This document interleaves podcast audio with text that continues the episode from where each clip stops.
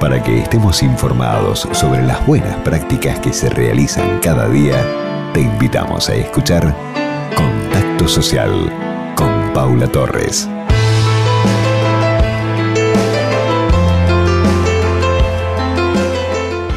Queridos amigos, aquí estamos para comenzar un nuevo contacto y si pensamos en la gratitud y la gratuidad del amor, la vida y la posibilidad de hacer el bien, es un momento para reflexionar junto al padre Rafael Velasco y su espacio Nos rezamos.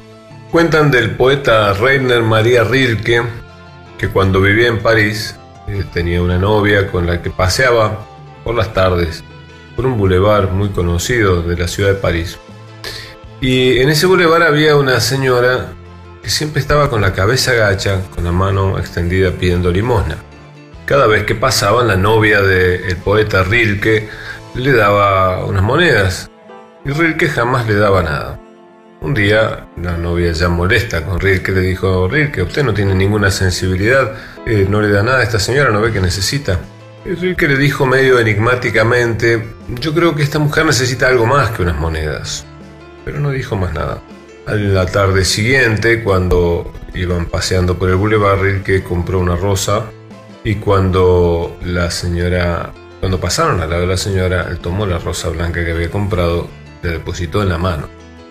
Levantó los ojos, abrió los ojos grandes, puso la rosa en el pecho, se levantó y se fue. Durante una semana pasaron por allí y no encontraron a la mujer. Pasada la semana volvieron a pasear por allí y la mujer volvió a estar. Otra vez estaba en la misma posición con la cabeza agacha y la mano extendida pidiendo. Cuando pasaron, la novia de Rilke le volvió a dar unas monedas y eh, al seguir caminando ella le dijo, qué raro, no estuvo toda una semana, ¿de qué habrá vivido toda esa semana?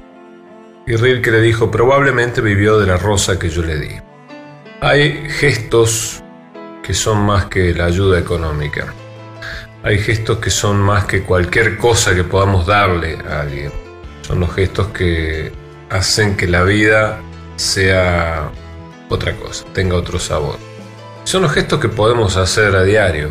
El reconocimiento del otro como alguien que de verdad vale, que es importante, que para nosotros es importante, que lo queremos.